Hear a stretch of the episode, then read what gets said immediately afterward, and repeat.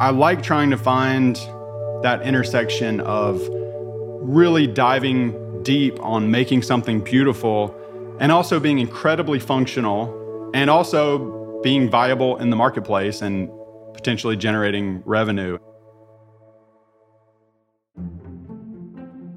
We've got a special bonus episode for you today. Matt D. Smith, better known as MDS, is the founder of Shift Nudge, and he's on a mission to lead a new generation of interface designers to build the digital products of the future. Matt's courses on Shift Nudge have helped thousands of students at top companies like Apple, Figma, Lyft, Slack, and more learn the visual skills of interface design, even when they didn't start with a design background. I have taken some of Matt's courses and I learned a lot because he's such a great teacher. In today's episode, we're going to talk about the elements of a great UI. Things like typography, color theory, and where people often go wrong in UI design. One more thing before we get started Design Better listeners get access to three free lessons from Shift Nudge for a limited time.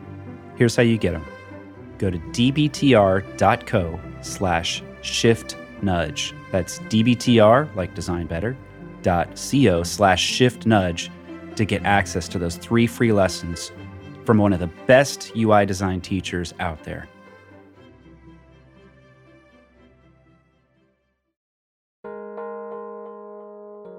We'll return to the conversation after this quick break.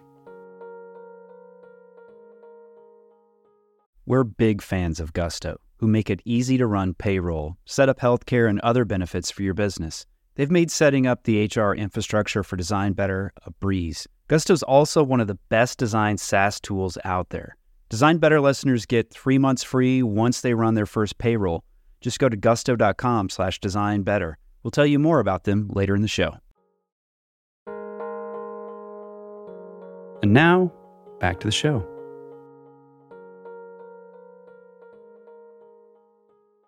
Matt D. Smith, welcome to the Design Better podcast.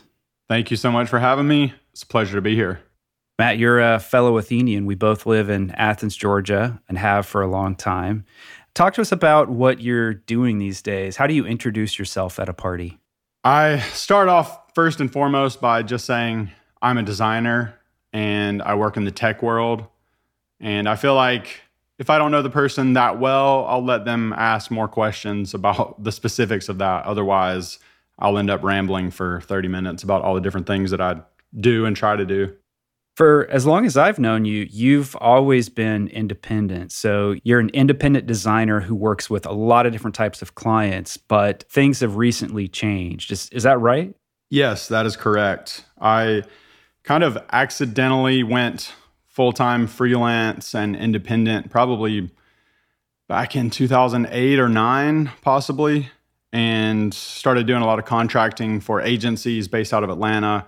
And one thing led to another, and it was never really a focused plan. It just kind of unfolded and ended up working out. So I did that for many years. And then in 2015, I got interested in online design education and courses were starting to become a thing. And I always enjoyed teaching and kind of deconstructing things and how to be as efficient as possible as it relates to design and other disciplines as well. And then after a few somewhat successful attempts at design courses and things like that, I ended up creating something much more sustainable in the late 2019, 2020. And I've been doing that ever since. Shift Nudge in its current state is a course that teaches people how to design visually beautiful interfaces.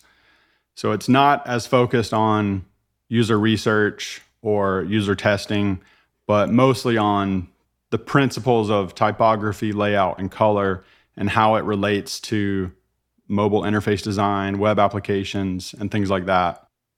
I want to dive more into your course because it's pretty amazing and just like how you're approaching it. And then we can talk about the specific elements of what makes a good interface design, how you get there. But I'm curious because I know you've been recruited by so many people, and I'm in that list of people who tried and, and lost uh, over the years. But why have you stayed independent and kind of more shifted towards entrepreneurial things versus joining a company? Because I think a lot of listeners have gone through that line of questioning themselves like, should I keep working for a company or should I branch out on my own and, and try something new? So it's really interesting to think about all of the different crossroads I've had in my career from agency work to working with startups and the various opportunities that presented themselves.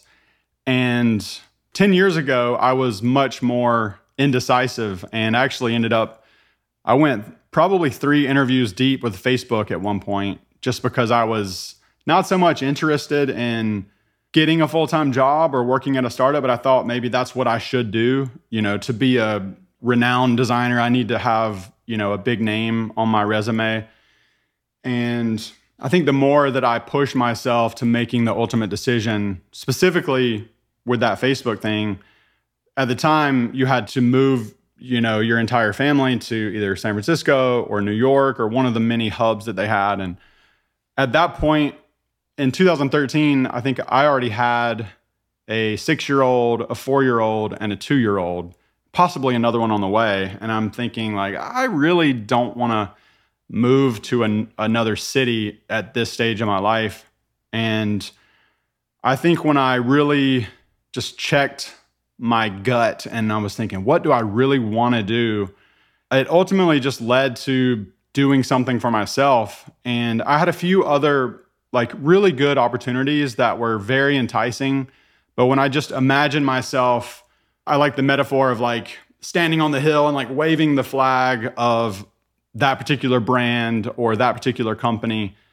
I just always felt like I wouldn't be able to do it 100% confidently because I had this just nagging feeling that I wanted to just do something on my own and create something and produce something. And I used to sell myself short thinking like, no, that's just like a, you know, a pie in the sky dream. And you really need to do this because this is a safer bet. Go get a full-time salary. You'll be able to take care of your family. But for whatever reason, I just kept pushing and pushing and it kind of worked out. So that is where I find myself today. What are the upsides and downsides of that decision? I would say the upsides are more autonomy over the way I handle my time on a day to day basis, at least a perceived autonomy. I think with the, the perceived freedom that comes with working for yourself, I might actually be busier and less free than I imagine.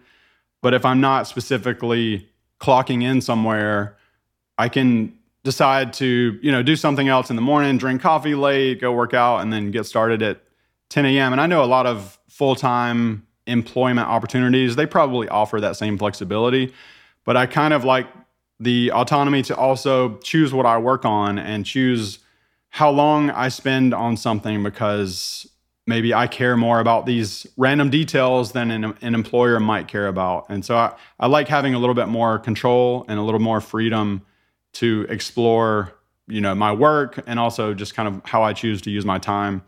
And I think that is probably the ultimate upside. The downside is no one's paying you on a regular basis. So you're always looking for the next project or the next person to come your way that that has an opportunity.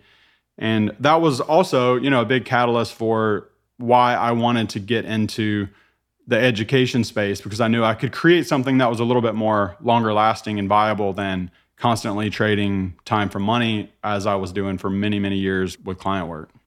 I'm guessing that you know at the time you made the decision, it was probably a, you know maybe a little bit stressful. But in retrospect, now as you look at what's happening across the tech industry, where there's a lot of layoffs, that having your fate more in your own hands, I'm guessing is is just a little bit more comforting in some ways. I know you know personally, I've gone through that a number of times and I've done the entrepreneurship thing, and there are there are a lot of stresses involved, but you at least believe to some degree you can kind of control your destiny. Yeah, absolutely. I think as I saw more and more, whether it was close friends or acquaintances, colleagues in the industry, whether they got laid off or lost a job or something, I realized the perceived security of having a full time job is maybe it's not quite as secure as everyone thinks it is.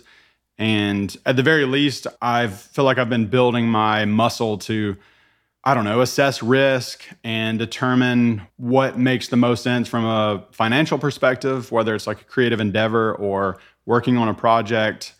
And I've kind of built my skill and my ability to, you know, find the next thing to work on and find someone that's willing to write checks for certain things. And so also while doing all of this, I'm kind of imagining all the different people that I know at all these different companies that I've grown to become friends with even like you, Aaron, I'm like, well, I could always go and like apply for a job at wherever one of my friends works and maybe have a little bit more of a foot in the door.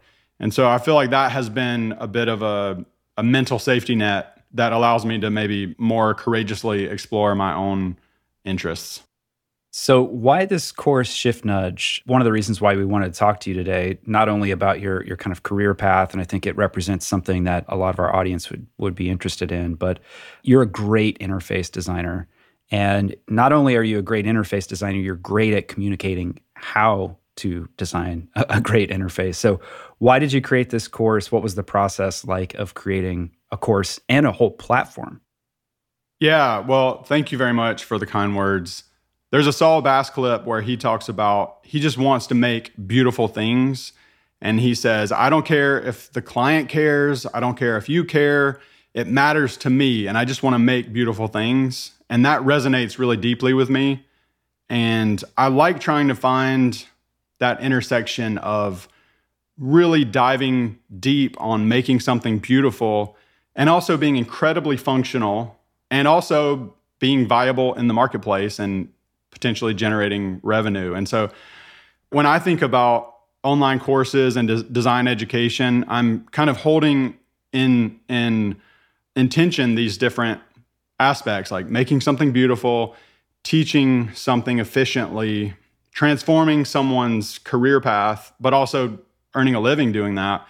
And so I feel like it's like the perfect Venn diagram of all of my interests where I'm have a skill set in that area and it you know also provides uh, value for my life and for those that get involved. Matt maybe you could walk us just quickly through what are some of the elements if you want to set out to design a really good user interface. Yeah so in the course i talk a lot about in the early modules my philosophy on user interface versus user experience design because a lot of different people will define those terms differently and I don't necessarily think there's an ultimate right or wrong answer, but I do have a strong opinion about my own viewpoint and the way that I look at projects. And so ultimately, I feel like my own personal definition that I use when I take into a new project is UX boiled down to its simplest form is trying to get someone from point A to point B. And that's as about as abstract as you can get. And then UI are the dots along the path from point A to point B. So that's kind of how I view all of my projects and design endeavors. And so as long as I can keep that mental model of there's a beginning and there's an end, whether it's a small feature task, whether it's creating an account or, you know, doing something much larger from an interactive perspective, if I can hold that model in my mind while designing the interface, then I feel like I can accomplish the design and kind of pull it off a little bit more easily. So that's kind of the broad perspective. I can dig into the the details of the user interface if we need to, but that's kind of my overarching mental model when I approach a new project. Yeah, let's dig into the details. Let's start with typography because that's so essential. It's, you know, the vast majority of an interface is actually type. So, what are the considerations that people should take into account as they, they work on type? There's been a number of people that have posted some kind of like blanked out interface screens where all of the typography is just kind of removed from the interface and it's just a bunch of blocks of color. And it kind of accentuates the importance of copy and typography.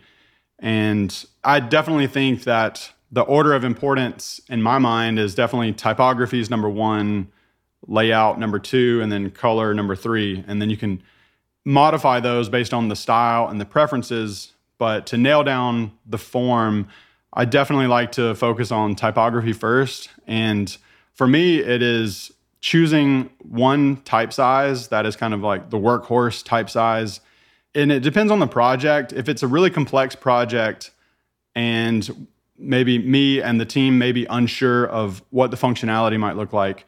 I try to not worry about a cool typeface or something, you know, heavily branded. I like to just kind of keep it simple and really work on in a low fidelity kind of phase, which triggers some people. You know, people like to write threads about how wireframes are dead. And I understand a lot of the perspective that people have on some of that. But I think when I'm solving for a user experience problem first, I'm still instinctively trying to make low fidelity designs look good. And so I will often go with one typeface, maybe a large heading, but I try to really constrain my type size usage. And then as I design more screens, I'm just kind of constantly scanning over the interface to try to find inconsistencies where I might be using 14 pixel type size on one screen and 15 on another, whether that was a mistake or not. And I'm looking for ways to just simplify those down into as few type sizes as possible. And so a lot of times, if I can do that effectively, it just that naturally leads into creating a cleaner layout. And then when I'm moving into layout, I'm poring over the interface, looking at all the negative space in between each element. Maybe there's eight pixels below a heading and maybe 16 pixels between sections. And I'm constantly tweaking these numbers to try to define the visual relationship between all of the different interactive pieces. And then if I'm designing in low fidelity, blue is my color. All my buttons are going to be blue. I may have a green toggle or something like that, but I like to keep it super simple. I feel like when I have constrained myself, especially with a low fidelity mindset, it allows me to maybe be more creative with what interactions might happen, maybe some animations that might enhance the user experience. And then once I can get everyone to agree on, oh, this looks like a really good flow, the developers are like, yes, we can build this. This doesn't make us start sweating because there's not a bunch of stuff that a front end developer would be scared of because it wasn't designed with code in mind. Once I can get everyone on the same page, then I can feel really good about now let me really explore some different typefaces, some different colors, maybe some different styles. And I feel like I'm always going up to maybe 80% complete with even wireframes and leaving myself a little bit of wiggle room for more exploration with the design. And then even the design, I'll if I'm working on it myself, I know that I might change some things before I start coding it up. So I'll design it as complete as I can within 80 to 90% because ultimately the Figma file or whatever it is on your machine is not the final product. And I know that in order to get really, really highly polished interfaces, a lot of that has to happen in code and a lot of it can't really be fully fleshed out until you've reached that point that's kind of my overarching perspective on the full process. Matt, if we're talking about maybe an entry level designer who's coming into their first job at a larger company, they're probably coming into a situation where there's a, a, design system, there are guidelines, there's a lot of these sort of design decisions have been made for them. So, can you kind of pitch the value of understanding these fundamentals when, in essence, you may be kind of working off somebody else's work in the job that you're doing? If you're just getting started. I think having a solid grasp on the fundamentals will it, it may not help you as much if you're working with an existing design system, but inevitably you will reach a stage where maybe there's not a perfect component or a perfect pre-designed solution that you can just pop in. And so understanding how all of these are built from the very beginning and understanding why something might have different type sizes or the hierarchy of a certain layout that's ultimately going to help you design a better interface. And so, a lot of times when I've found myself either working with a client or a project that had a lot of existing colors or typography, even if it wasn't a design system, maybe the company had a really in depth brand guideline that we were all supposed to follow.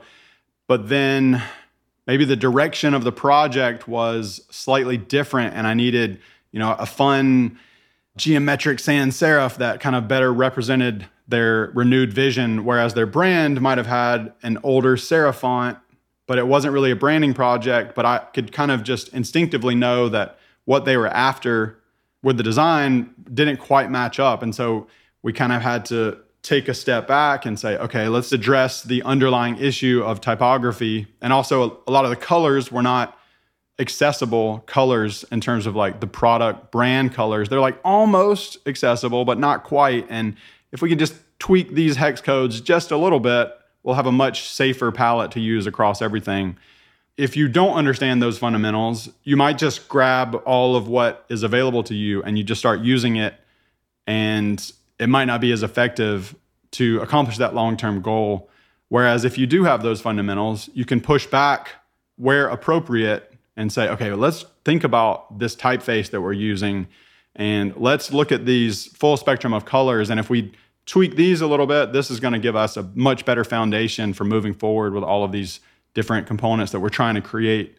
So I think a lot of that comes with time, but I also think the foundation is going to be built on those timeless foundational principles of design that really don't change that much whether you're designing for an iPhone or you know even spatial computing as we're you know now looking at the new Apple Vision Pro you know there's still going to be typography there's still going to be colors and there's still going to be a layout certainly the three-dimensional aspect is different but a lot of those principles kind of remain unchanged Let's go deeper into those principles and talk a little bit about color theory. How should we think about color in a UI design and, and how might we use it to direct the eye and also maybe behavior?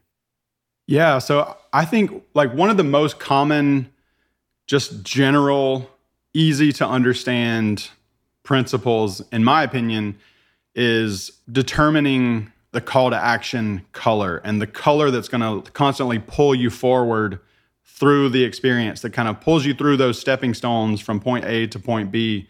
And really, it can be any color. It can be black, it can be white, it can be yellow, or any hue across the spectrum.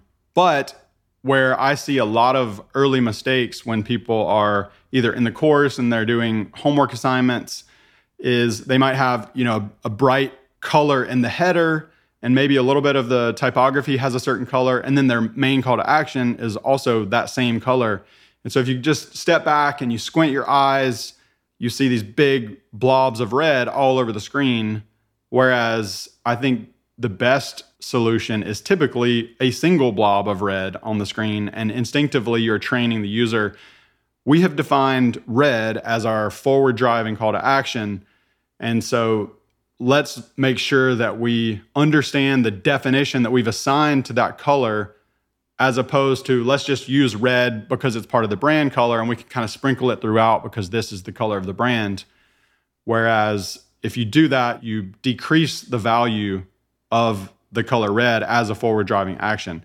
And so I think about color theory more along the lines inside of an interface as just pulling you through as a way to instinctively know what to do next versus red should only be used for errors because I don't necessarily believe that because red could be a really powerful color and your errors could be orange. I think the most important thing in interface design with colors is just making sure that you understand the definition of the color as you're using it. And you can define that however you'd like, but just make sure that you have defined it well and that the intention is clear. Where else do people go wrong in some of these, you know, fundamental things like color theory or layout, typography? What are some fundamental mistakes people make? I think some of the fundamental mistakes with typography, even, are, are just things like maybe there's an orphan hanging out on the last line of a thing of text on a very adjustable headline, like where an orphan is just like a single word on the bottom of a paragraph.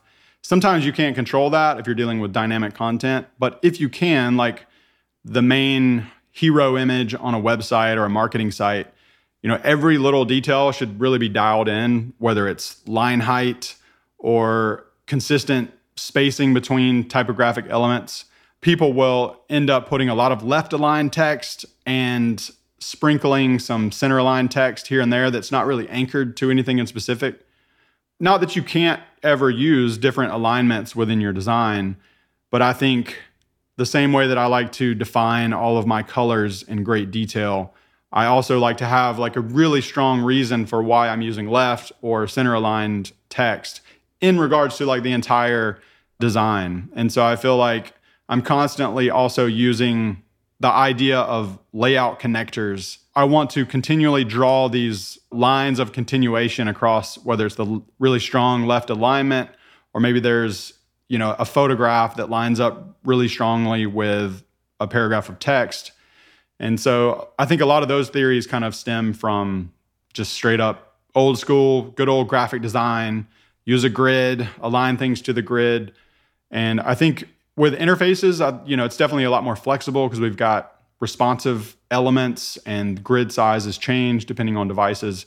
But I think a lot of those principles applied to interface design really hold up as long as you know how to kind of modify them for what you're trying to do.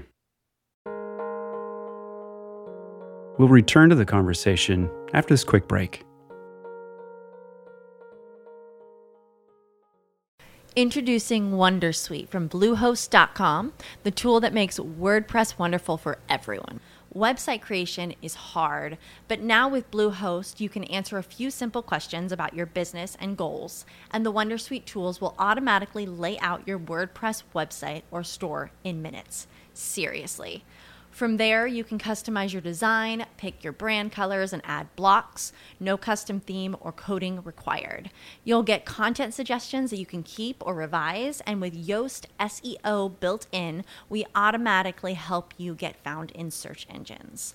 From step by step guidance to suggested plugins to an AI powered help bot. Our built in tools make WordPress wonderful for everyone. Maybe that's why Bluehost has been recommended by WordPress.org since 2005. Whether you're a beginner or a pro, you can join over 2 million Bluehost users. Go to bluehost.com slash Wondersuite. That's bluehost.com slash Wondersuite. Support for Design Better comes from Gusto, who make running a small business easy. Get three months free at gusto.com slash design better once you run your first payroll. I've run a few small businesses in my career, and each time I've set one up, the prospect of figuring out payroll and HR, it just freaks me out. But then I found Gusto. It's an incredible tool that Eli and I use to run our own payroll here at Design Better.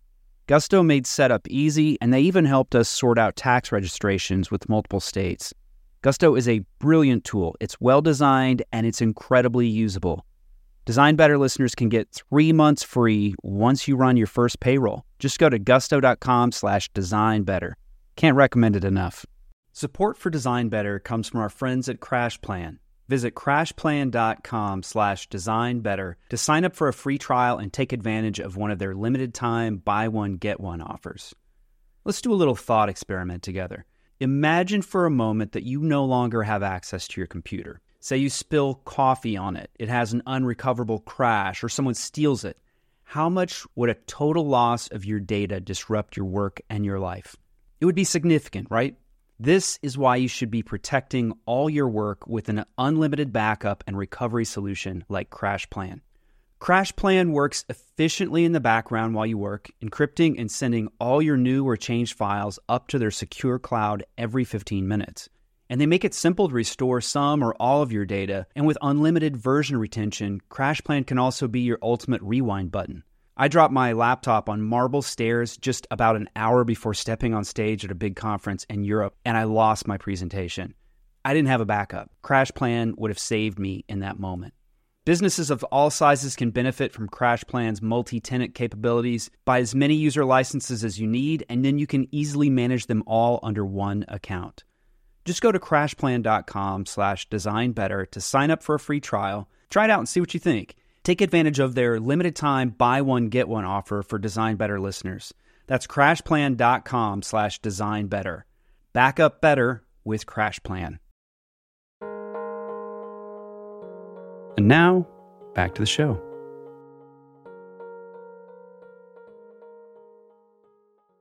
Matt, a lot of what you're talking about is, you know, proportions are kind of built in, whether that's letting, line height, as we would call it in the web world, type sizes, gutters, our grid, and so forth. How do you think about proportions and the math that's associated with that to get something that feels inherently connected and beautiful?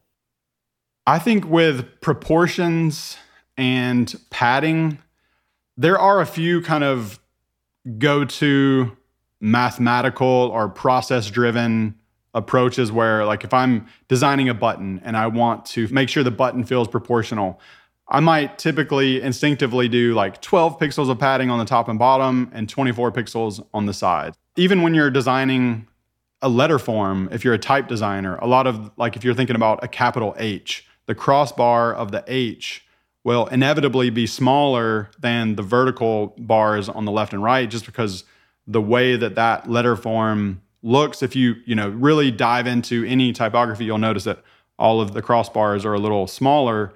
And so that for whatever reason is a visual thing that exists. And so i i'm keeping that in mind when i'm working on an interface and thinking about proportions. But it, it is tricky to just say okay do it exactly like this and then you'll be good it really kind of depends on the style that you're going for and the feel that you want to go for. And even, you know, sometimes it's just like, let's try this four different ways and just kind of zoom out and then pick which one looks best. A lot of what makes design better is just iterating through a large volume of small design experimentations.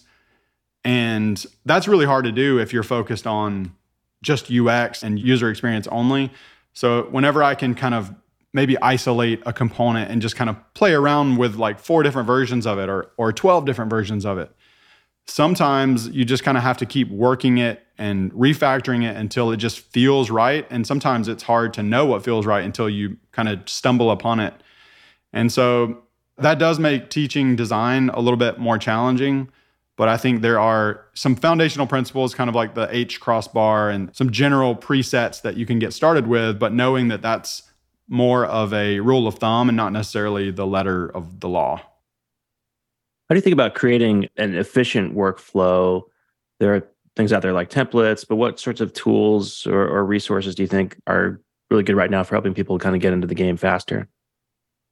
I've never really used a ton of templates. Studied graphic design in the university. There's a small, how do I say this kindly? There's a a bit of a snobby perspective in some design universities.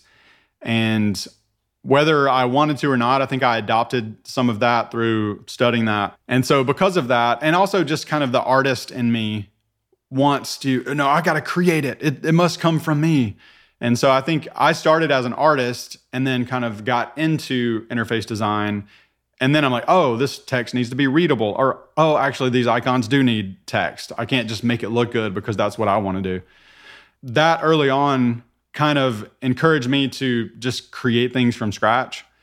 And so I do think there's a lot of value in, you know, having some templates and some things to help you get started. And actually, uh, one of the things that I do use very often are the iOS design kits just because if I'm designing for a mobile screen, it's going to look completely different on your big 30 inch display zoomed in to 200% versus the actual size on your device. And so a lot of times when I see some of my students designing mobile designs for the first time, they might be using 12 pixel fonts and 10 pixel fonts and trying to recreate maybe some of the iOS stuff from scratch without knowing what some of those just standard sizes are.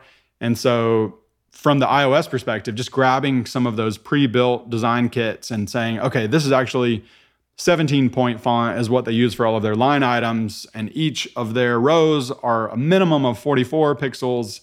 And grabbing those components and using them as a good baseline to kind of base your designs off of can be really valuable. And also just screenshotting things that have had a tremendous amount of thought already put into it. Like Amazon and Facebook have an army of designers that have pored over every detail of editing their profile and updating their their profile picture. And so it's really handy to just go screenshot some of that stuff and say, "Oh, they're using this point size for this part of the interface and maybe they're using, oh, this form field is actually a little bit smaller than I thought it would." And where you might not necessarily be copying those designs straight up, but at least just constantly getting those inputs to help kind of shape those decisions that you're making. Even if you're not using a pre built kit, I think it's always helpful to have those references while you're designing.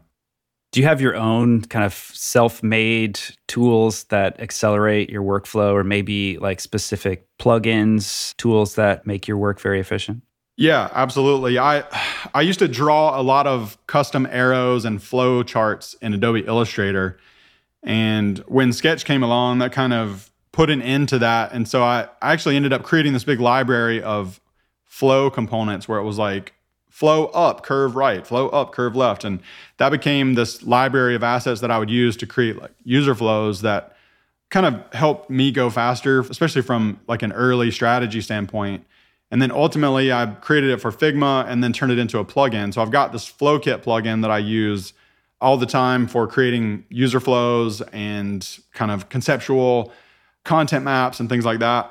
And then on the interface side, I found myself on a project. I was working with an agency for Wells Fargo, and we were reviewing these designs. And one of the brand team designers or creative director from Wells Fargo were asking like, "Oh, are all these colors at least double A accessible?" And I, I literally had no idea what they were talking about. And this was probably back in 2014 or, or sometime along in there. And I was like, oh, I need to quietly look this up and see what they're talking about here. Because apparently it is illegal for a bank to have too low of a contrast. I guess people do need to see what their bank balance says.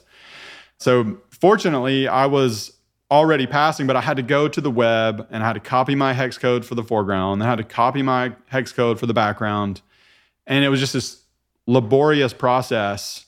And I mentioned earlier, I'm constantly thinking about how can I be more efficient? How can I break this down and be very systematic about it? And so I remember just kind of putting some ideas together for a little menu bar app that I could use some eyedropper tool to quickly select the colors in the background and the foreground of my design. And then it could just spit out this contrast score. And then I wouldn't have to leave my flow of designing this particular interface just to go check a hex color. And so me and my buddy Sam Soffes developed this first version of this app called Use Contrast. And it was a little Mac menu bar app that just popped out. You can choose the foreground color and you can choose the background color. And then eventually, I think either last year or the year before, another guy helped me build the Figma plugin version of that. It's a free plugin. It's available on usecontrast.com. And what's good about the plugin, and now I use this all the time, is you can just select any text and it will automatically grab the background color and the foreground color. And it shows you the score. And then there's a couple of arrows that you can adjust to like, okay, I want my icons to have a 3.0 contrast, and you can click an arrow to bring it down quickly. Or if it's text and you want to make it 4.5 or 7.0 or vice versa, you can do that really quickly inside of Figma. And I use it all the time. I selfishly wanted it just for me. And fortunately, a lot of other people like it as well, but it is, it's kind of like one of my go to plugins. That's amazing. And just for listeners, if you go to Matt's website, mds.is, MDS is, you'll find a link to this and lots of other tools and things that he's built. So you talked earlier that you're sort of like a full stack designer, developer. You're coding out the things that you're designing and unique in that respect, I think, these days, because as the web has matured, as this medium has matured, people have specialized more. How do you think about design prep and organization for potential handoff to someone else who might be building this? That's a good question because I feel like it differs a lot depending on whether I'm going to develop it myself or whether I'm going to hand it off to someone else. I typically don't spend too much time naming my layers or organizing things, especially when I'm, you know, kind of exploring a design. But then inevitably as you get closer and closer to production, things need to get neater and neater. And so if I know I'm getting ready to hand something off, I'm constantly kind of doing sweeps through the design. And I'm like, okay, let me at least organize and name all of the frames in a very sequential kind of way so we can at least understand the flow. And then I will slowly start to organize any components that I'm using and, and then try to recreate a lot of my designs with components I feel like I'm building this 80% solid mini design system at the end of the project. And then beyond that, I always like to just record a quick little video where I'm walking through and I'm in my mind, I'm talking to a developer and I'm mentioning, okay, here are the type sizes that I'm using. And I'm thinking about how would I set this up as a developer myself? I know I need to, you know, set the H1 tag size and the paragraph tag size. And there's also going to be some sort of system for spacing and margin and padding. I love to use like a four pixel grid for my implicit spacing. So I'm typically trying to make things either four or eight or 12 pixels I will break my own rule from time to time and make it 10 or 20. I guess 20 is divisible by four, but I'm thinking about the mental model that I've used that hasn't really been documented. And I will record a video and just try to explain to a potential developer hey, everything has this type of multiple of four. And if you find something that's 13 pixels, it's probably a mistake on my part, and we should just go ahead and bump it to 12. And I try to give a, enough leeway in the design because I know as a developer, you're going to inevitably find more efficient ways to do something and possibly even better ways to do something beyond just handing someone a file and saying, "Hey, go finish this." And even better than that, I like to, you know, talk to a developer from the very beginning and have someone kind of that I can reach out to and say, "Hey, I'm thinking about this. What do you think about that?" And that way it's not just a big unveiling at the end of the project. So i i like to have that ongoing conversation even while the design is forming and shaping. And if i know something might be a challenge from a development perspective then i want to go ahead and get buy-in from those people that would be in charge of that before i spend all the time designing it. I will adjust the design based on those conversations and then ultimately hopefully have a much more polished thing to handoff. I think handoff means something that has a lot of negative connotations in terms of just designing in a silo and then handing it off. But ultimately, you do send someone a Figma link or you do actually hand something off at some point. It's just a matter of how many conversations did you have up front about that before you finally release the files? Matt, last time we chatted, we talked a little bit about the gaps that might exist between somebody who's gone through a design degree in a liberal arts program and what they might need to know coming into their first job. You know, a big part of that is I do believe in the fundamental value of that liberal arts education, learning about you know great literature and history, and, and especially understanding how to write clearly. But oftentimes that doesn't give you much time in the program where I teach. The students are really only focusing on design in the last two years of their undergraduate career. And so they just don't have a lot of time to devote to the craft of design, whether that's visual design or typography, et cetera. So maybe talk a little bit about, you know, ways to fill that gap, ideas, and yeah, some advice for students coming out of that type of program.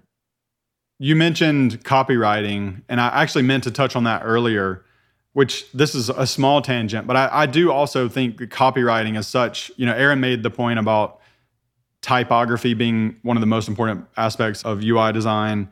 And I also think copywriting is a pretty invaluable skill. And in a lot of ways, writing copy to me is designing the interface and the way that you phrase a certain sentence. I like to use, you know, an active voice versus a passive voice. And some of those things you might not think, oh, I'm just designing an interface. I don't need to worry about that. And maybe some people come into that feeling maybe a little overwhelmed. But I try to take on the role of the copywriter, even if I know that maybe somebody eventually, especially if it's on a big project, might be a little bit more in charge of that. I'm not going to use a bunch of placeholder and things like that. So that's a small tangent about copywriting.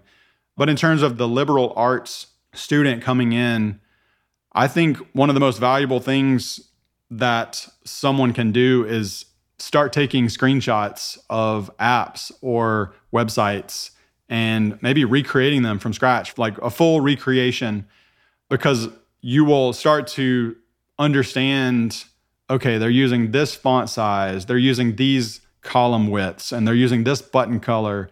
And you will start to get exposed to a lot of design decisions that you wouldn't have been exposed to otherwise because you're recreating this thing that is maybe a little bit more complex and a little bit more advanced than you've you've ever done before.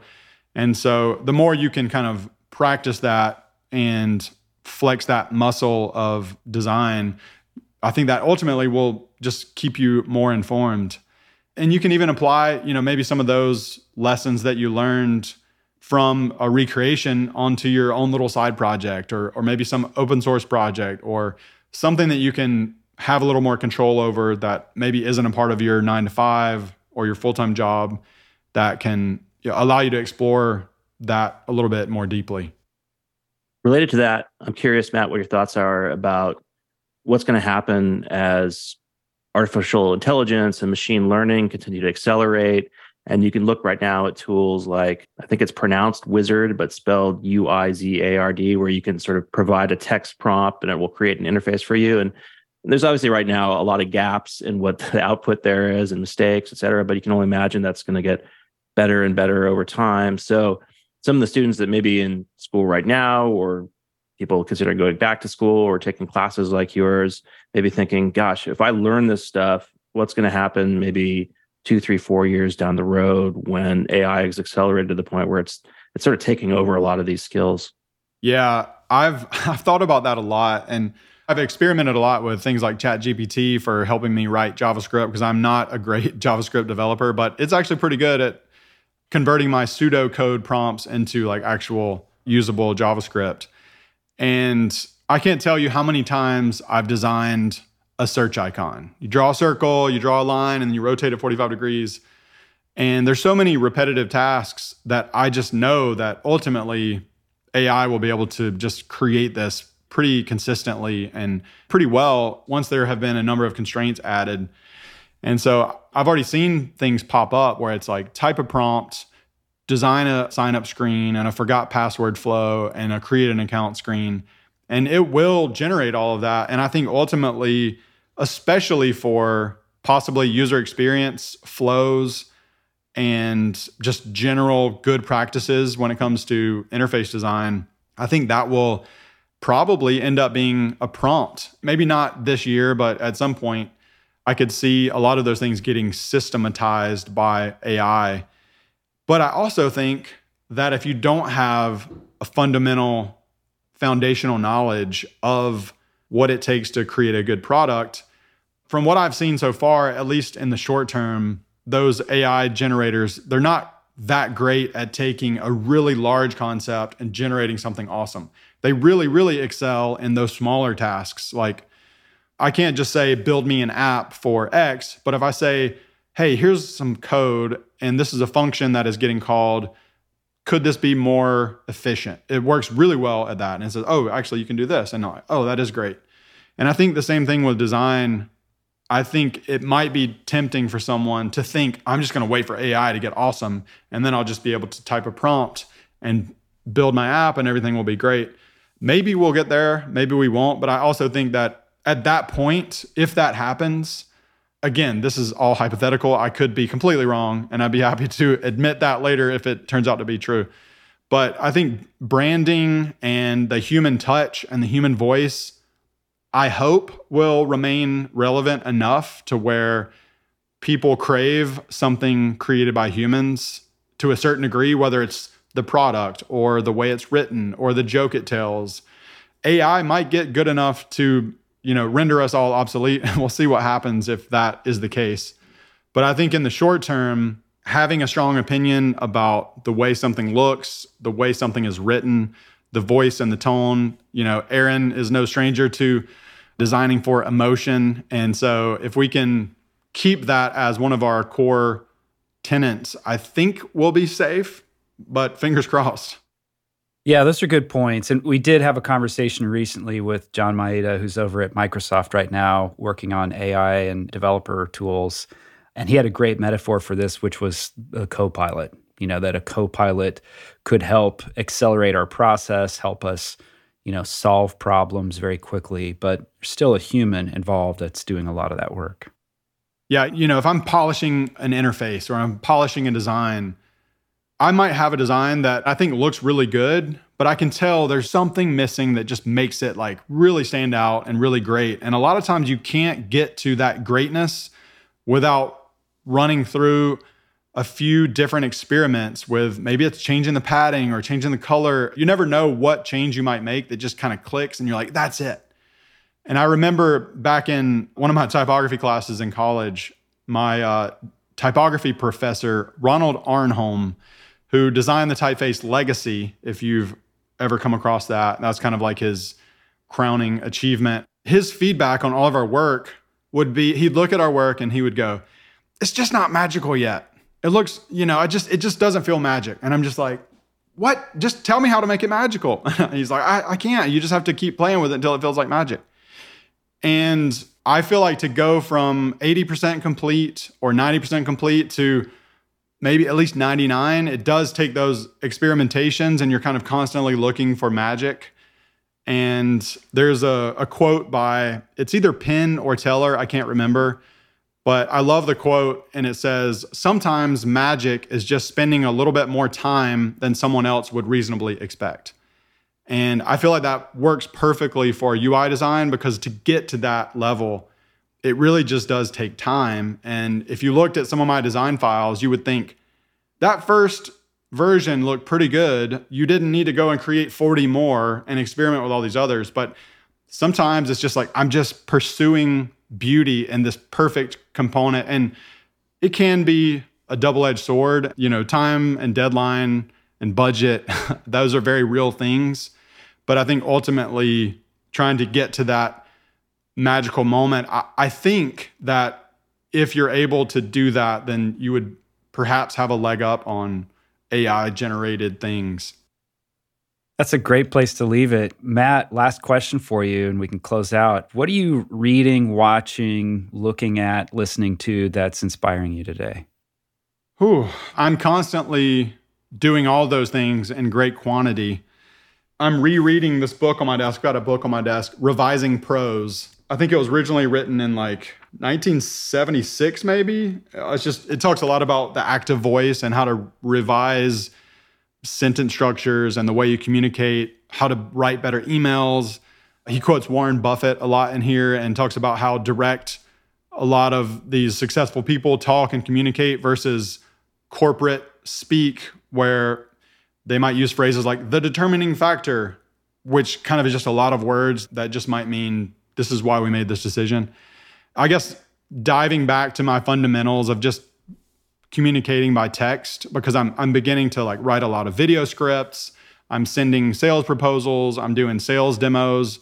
And so ultimately, like you said at the beginning, typography is one of the most important aspects of design and the written word is one of the most important aspects of communicating so i'm currently taking a bigger deep dive on that and really trying to craft the way i'm telling stories or writing a video lesson or communicating an idea to a prospect who might be interested in maybe putting their team through the shift nudge training program or any number of those types of things so that's what i'm kind of thinking about at the moment the Elements of Style is another good one by yes. Strunk and White. And I know we said that was the last question, but before we sign off, Matt, where can folks find your courses?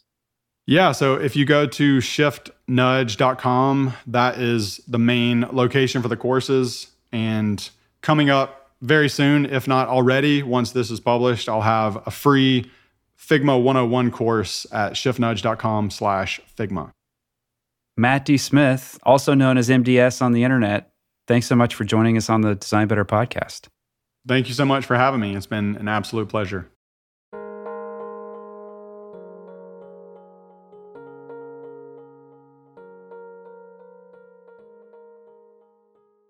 I love talking to Matt every time I see him. As I mentioned at the top of the interview, we live in the same city and we coincidentally realized only recently that our sons are friends and hang out together. But he's just such a talented designer and has this amazing attention, devotion even to detail and doing things really well. He just doesn't do anything halfway. Yeah, that's really clear. I mean, if you hop over to his site, it's a beautiful site, first of all. Like it's clear he really knows what he's doing.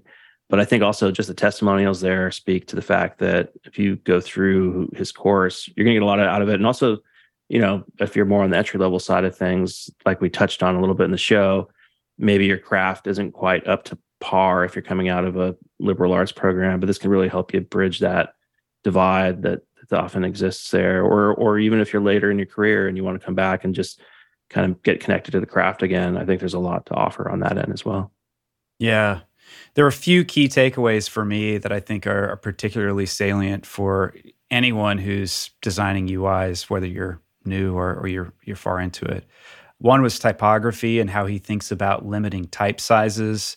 It's easy to get lost in like choosing fonts, getting very complex where it's a whole host of fonts, but he's really just trying to keep things simple and very much limiting those type sizes. He thinks in terms of like multiples, there's math to the way that he's working. And I like how he talked about how he communicates that to developers.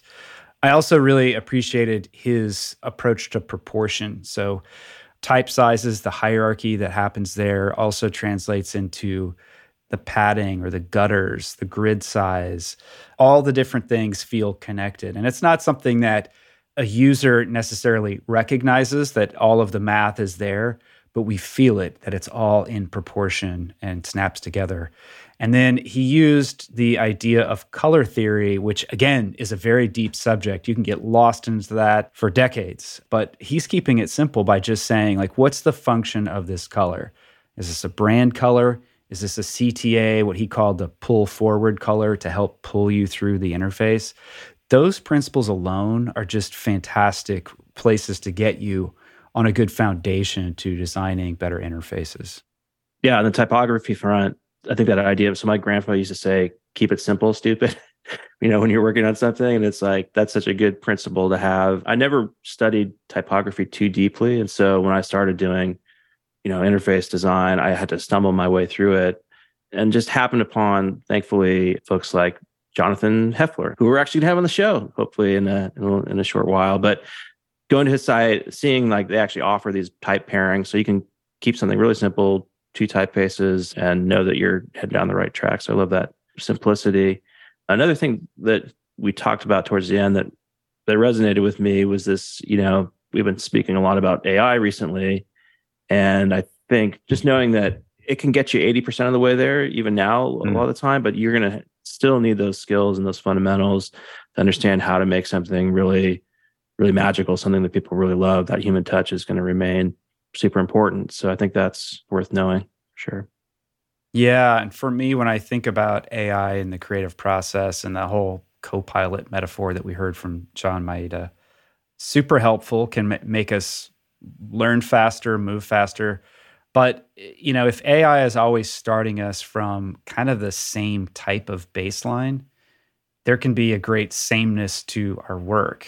And that can happen just with templates in general. But that's one thing that I think about, you know, in terms of what's next with AI and how it fits into our workflow is where's the uh, that magic that Matt was talking about? Where's the kind of unexpected? And you know, maybe it's possible that AI can be that magic that can interject something unexpected in our creative process that we would not have done ourselves. So rewinding back to the beginning of, of our chat with Matt, I think one thing that I was really resonating with was when he spoke about choosing this more entrepreneurial path. And you and I, Aaron, you know, we took over this show this year and it's been so exciting. I mean, there's been some moments of fear along the way too, kind of being back on a entrepreneurial road, but just the fact that we have this show, which we love, we have an audience that um, we hope we're very connected to that we're providing valuable stories to and information and and something that they really enjoy i get to work every day and i'm so much more excited than frankly i have been mm-hmm. in a while to be working on something that i really care about and i feel like other people care about too and in fact there was a young woman who wrote me on linkedin recently and said she started listening to the show back in junior high and she decided mm-hmm. to pursue a career in design and she's now I think the second year of a design program. So having that kind of, you know, really hopefully positive impact on people just it makes you feel really, really special. Yeah, I mean that's cool. I, am glad that you shared that. I mean that is kind of amazing. And for us, you know, you're listening to us have these chats with people. We don't really know like how the podcast is received and if people are listening on a regular basis. We are like Matt, we're dedicated to making things. And what he said about Saul Bass, like we just have to make things no matter what. It's just, you know, it's a thing that's kind of built into who I am, I know. But hearing feedback from people like that, that this is useful is is really that's special for us. That's really important. And working on this podcast and kind of expanding what we can do with this, we have ideas of lots more things that we want to do. We've had some amazing guests that we've been recording lately and, and a lot of new directions where we can take things. So the entrepreneurial route, I think, is one that a lot of people are scared to jump into, me included, but it is so rewarding. Absolutely. Yeah. And on that note, if you're listening and you ever have any ideas for, you know, interesting directions to take the show, interesting guests, you can always reach out to us. We have an address available on the website. and It's in each episode. You can also give us feedback at dbtr.co slash survey. Just tell us a little bit about who you are, your listening habits, and tell us what you'd like to hear in future episodes. That would be tremendously helpful to us. And just a reminder, in case you missed it at the beginning of the episode, you can get access to three free lessons from Shift Nudge that will teach you the fundamentals of UI design taught to you by MDS. Go to dbtr.co slash Shift Nudge. That's dbtr.co slash shift nudge to get access to those three free lessons.